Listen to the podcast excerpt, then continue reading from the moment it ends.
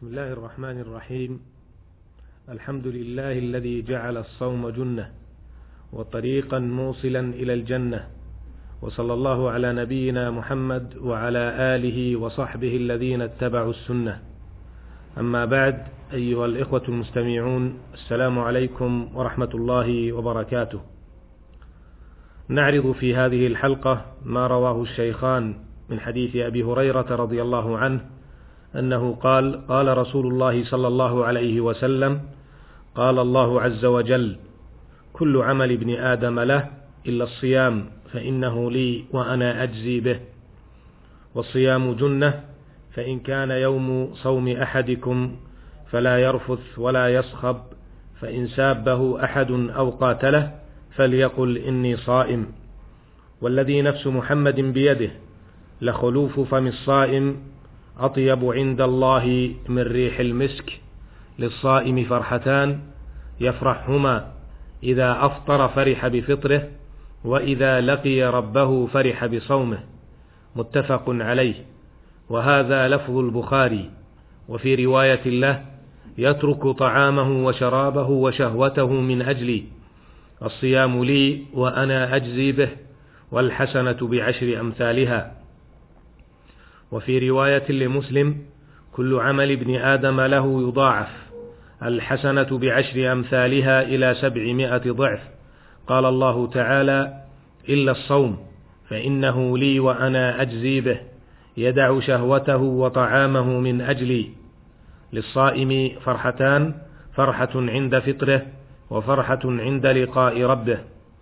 ولخلوف فم الصائم أطيب عند الله من ريح المسك. أيها المستمعون الكرام هذا حديث عظيم يحمل في طياته فوائد عديدة وتباشير خير وبركة في هذا الشهر المبارك كما يحتوي على حكم كثيرة ومسائل مهمة في فضل شهر رمضان وصيامه وبعض الآداب الواجبة فيه. ونقف معه الوقفات الآتية. الوقفة الأولى.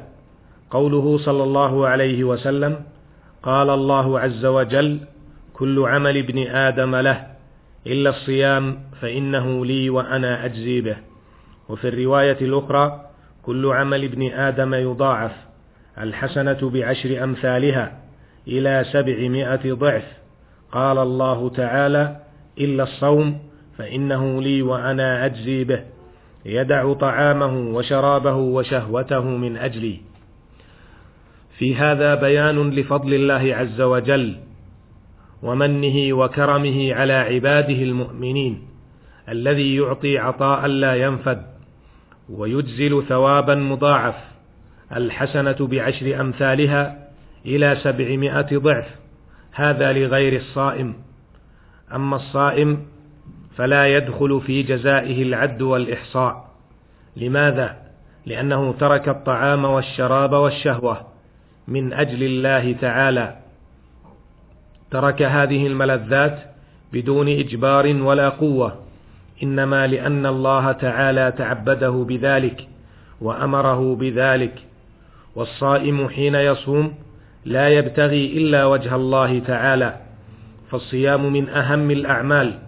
التي يظهر فيها الإخلاص والصدق لأنها عبادة سرية بين العبد وربه فلا يطلع عليه إلا الله جل وعلا.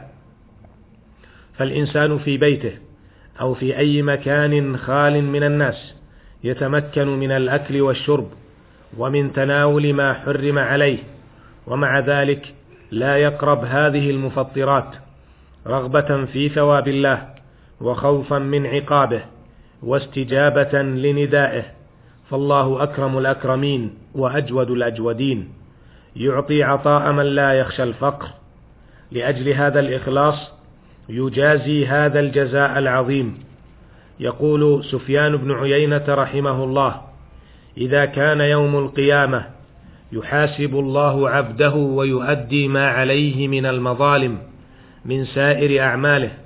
حتى إذا لم يبق إلا الصوم يتحمل الله عنه ما بقي من المظالم ويدخله الجنة بالصوم. الوقفة الثانية. قوله صلى الله عليه وسلم والصيام جنة والمراد بذلك أنه وقاية وستر وقاية من المعاصي وستر من اللغو والرفث وحجاب من جهنم. روى الإمام أحمد وغيره بإسناد حسن أن النبي صلى الله عليه وسلم قال الصيام جنة يستجن العبد بها من النار وهذا من فضل الله تعالى إذ شرع لعباده المؤمنين ما يكون حاجبا لهم عن عذابه وواقيا لهم من النار يوم القيامة وساترا لهم من حرارة جهنم يوم لا ينفع مال ولا بنون. إلا من أتى الله بقلب سليم. فما أعظمه من فضل وما أجلها من نعمة فهل نقدرها حق قدرها؟ الوقفة الثالثة قوله صلى الله عليه وسلم فإن كان يوم صوم أحدكم فلا يرفث ولا يصخب وفي رواية فلا يرفث ولا يجهل. هذا توجيه من النبي صلى الله عليه وسلم للصائمين. بما يقوم صيامهم ويزكي عباداتهم ويصفي أخلاقهم. ذلكم هو اجتناب الرفث والصخب والجهالة.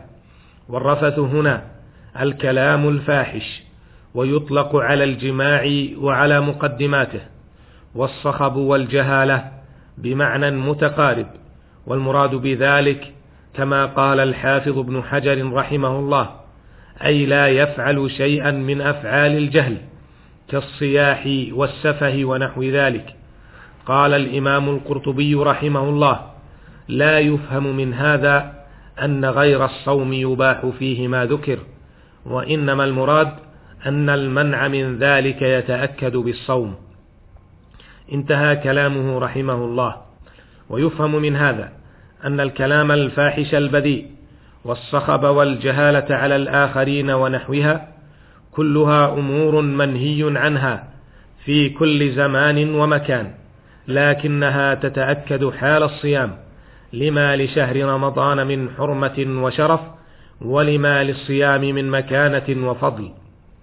تربية أيما تربية على الخلق الفاضل ليتخرج المسلم في مدرسة الصوم بأخلاق زكية ومعاملات طيبة وسلوك مستقيم وأجر مضاعف وثواب جزيل.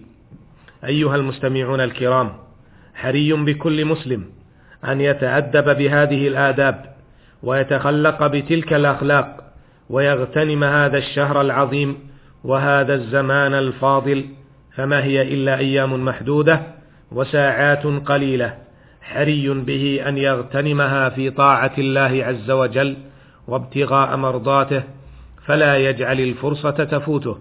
فاليوم عمل ولا حساب وغدا حساب ولا عمل. فالله الله في حفظ الصوم واغتنام الشهر. رزقنا الله وإياكم حسن الصيام والقيام وتقبل منا صالح الأعمال. إنه سميع مجيب وهو المستعان. وإلى اللقاء في الحلقة القادمة إن شاء الله. والسلام عليكم ورحمة الله وبركاته.